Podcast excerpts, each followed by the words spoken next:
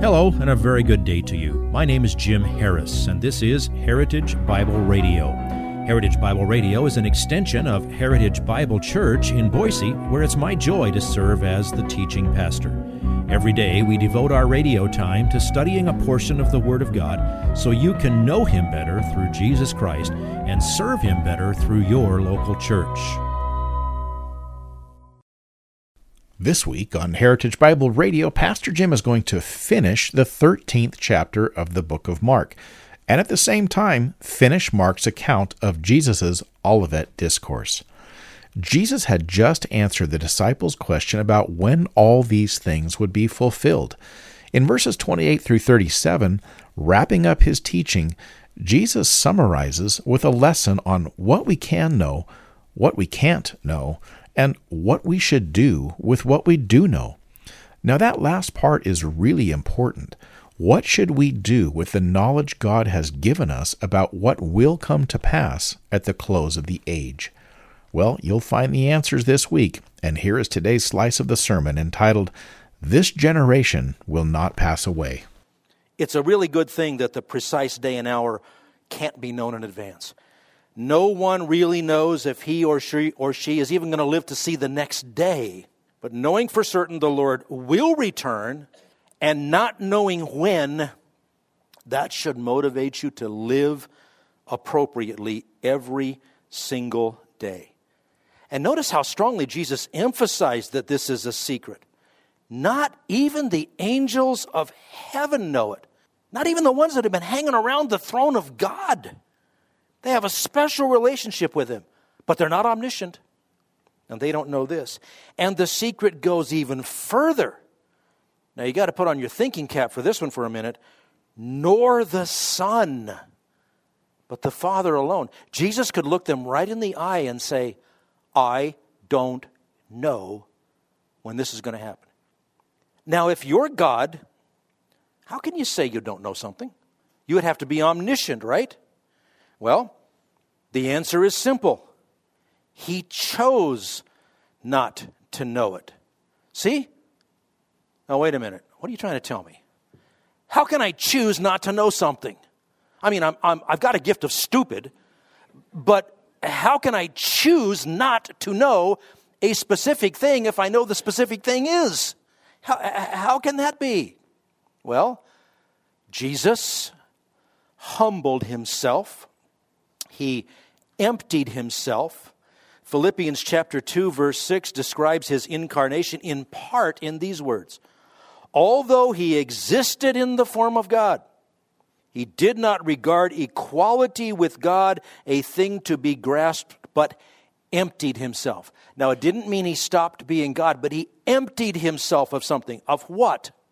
It's the doctrine called the kenosis, based upon the Greek word kenoo, that means empty. During his incarnation, Jesus never ceased to be fully God in every way, but he did voluntarily set aside the independent exercise of his deity during that time. In other words, he, among other things, restricted his knowledge to the things that the Father wanted him to know during the days of his ministry. We're going to see in the coming chapters where Jesus is going to say to the disciples, I told you everything the Father told me to tell you. I didn't tell you everything. I'm not saying the Father told me everything. I'm going to go back to Him. I will be fully all that I have limited now. And by the way, here's a cool thing don't worry about Jesus still wondering when the rapture and the end days is going to be. He does not have to watch Christian television to try to figure it out. Jesus again displays his full knowledge. After his resurrection, remember we peeked over to Acts when he, when he ascended, and we say he's going to come on the clouds as he ascended in the clouds. At, in that same setting, Acts chapter 1, verse 7, he said the same thing about how God the Father is the one who fixed the appointed day for his return. But at that time, Jesus doesn't say the Son doesn't know. He said to them, It is not for you to know times or epochs which the Father has fixed by his own authority. And he omits the part about how, and I don't know. You know, if he had explained it, he would have said, and I'm not telling by that time. All right. What you must know, know the parable. What you can't know, the time, the decade, the century, the millennium, the day, the week, the hour, the season of the second coming. But here's the punchline what you must do. The remainder of our text, which we're not going to deal with in detail, but it's so clear, you'll get it. It tells you what you're supposed to do with all this information that's here in the Olivet Discourse. Remember verse 14 of this chapter. Let the reader understand. Remember what he just said. Learn the parable. Know this. All right, here's what he says. What are you supposed to do with all of this? Starting at verse 33. Take heed, keep on the alert, for you do not know when the appointed time will come.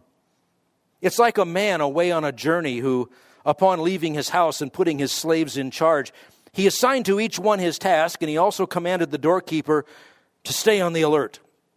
Therefore, be on the alert, for you do not know when the master of the house is coming, whether in the evening, at midnight, or when the rooster crows, or in the morning, in case he should come suddenly and find you asleep. But what I say to you, I say to all be on the alert. All right. I love studying Bible prophecy. Yes, I've done all of my charts. I've got some pictures. I like some better than others, but it's good to put all that together. It's good to see it. It's good to see the, the precision of the Word of God. But the commands of what to do about all of this, they're pretty clear. You saw them in that text I just read to you from 33 to 37. Take heed how do you heed something? You pay attention to it, you listen to it, you know what it means, and you act upon it. So take heed. Keep on the alert, he says. And then he says again, be on the alert. Take heed to these things, pay attention to them. Do you know there's one New Testament book that promises a blessing for the person who reads and hears and heeds it. And you know what book that is? The book of Revelation. That's the you're you're supposed to know that. Or as Jesus might say, let the reader understand. We had some folks that hung out with us in fellowship when we were teaching the book of Revelation on Wednesday night and one of them told me something that just it just broke my heart. Said I I asked our pastor, you know, when will you teach the book of Revelation? He said, Oh, we, we won't do that. It's too hard and it's too controversial. Oh, really? So, what Jesus meant was, I'm going to give you a bunch of gobbledygook that can't be understood, and I want you to heed it. No, he didn't. He was very specific in his word about what he meant, and he didn't mumble when he got to the end. Take heed, keep on the alert, be on the alert. Now, how can you tell when someone is truly taking heed and being on the alert when it comes to Bible prophecy? Pretty easy. 1 John chapter 3 verses 2 and 3. Beloved, now we are children of God. You know, I, I, get the idea John had read the rest of the New Testament before he wrote his stuff. He understood being a child of God. Now we, this is our standing now. We are the adopted children, and if children heirs, and if and and, and heir, joint heirs with Christ, this is a cool thing. Now we are children of God. Ah, oh, but that's not the end of the story. And it has not appeared as yet what we will be. Why, I think he even read 1 Corinthians 15.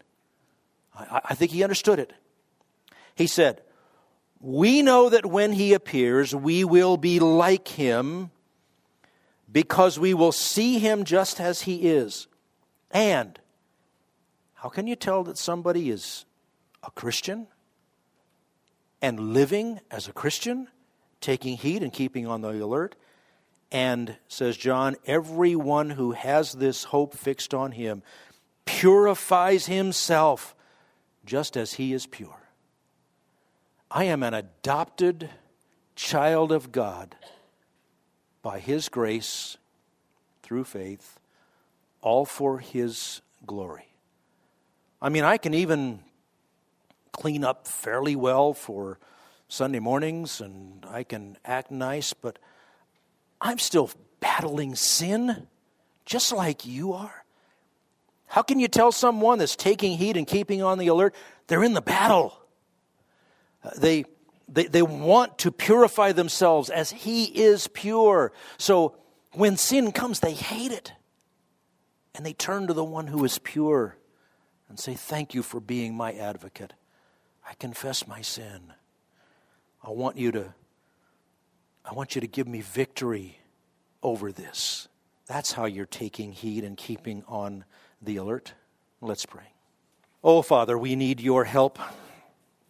We need your help, well, even to understand well, and we need your help to constantly take heed. We need your constant faithfulness to us so that we might be faithful to you in the midst of all that you are doing for us and in us and through us for your glory. So have your way with us to that end, that we might be the ones who are purifying themselves as our Savior is pure. Anything that stands in the way of you using us to the ultimate of your plan, we, we pray you'll deal with it and give us wisdom and boldness to deal with it as well. We pray in Jesus' name. Amen. If you would like this message on compact disc, let me know and we'll send it to you. You'll receive the entire message, not just the portion on today's program. You can order by phone at 353 4036 or by writing to us at 7071 West Emerald, Boise, Idaho 83704 or on the internet at hbc boise.org. Heritage Bible Radio needs your prayers and your financial support. Once again, you can reach us online at hbc boise.org or by telephone at 353 4036 or by writing to us at 7071 West Emerald, Boise, Idaho 83704. And if you need a church home here in the Treasure Valley, I hope you'll visit us any Sunday at 7071 West Emerald. For Heritage Bible Radio, I'm Jim Harris. See you next time. Bye bye.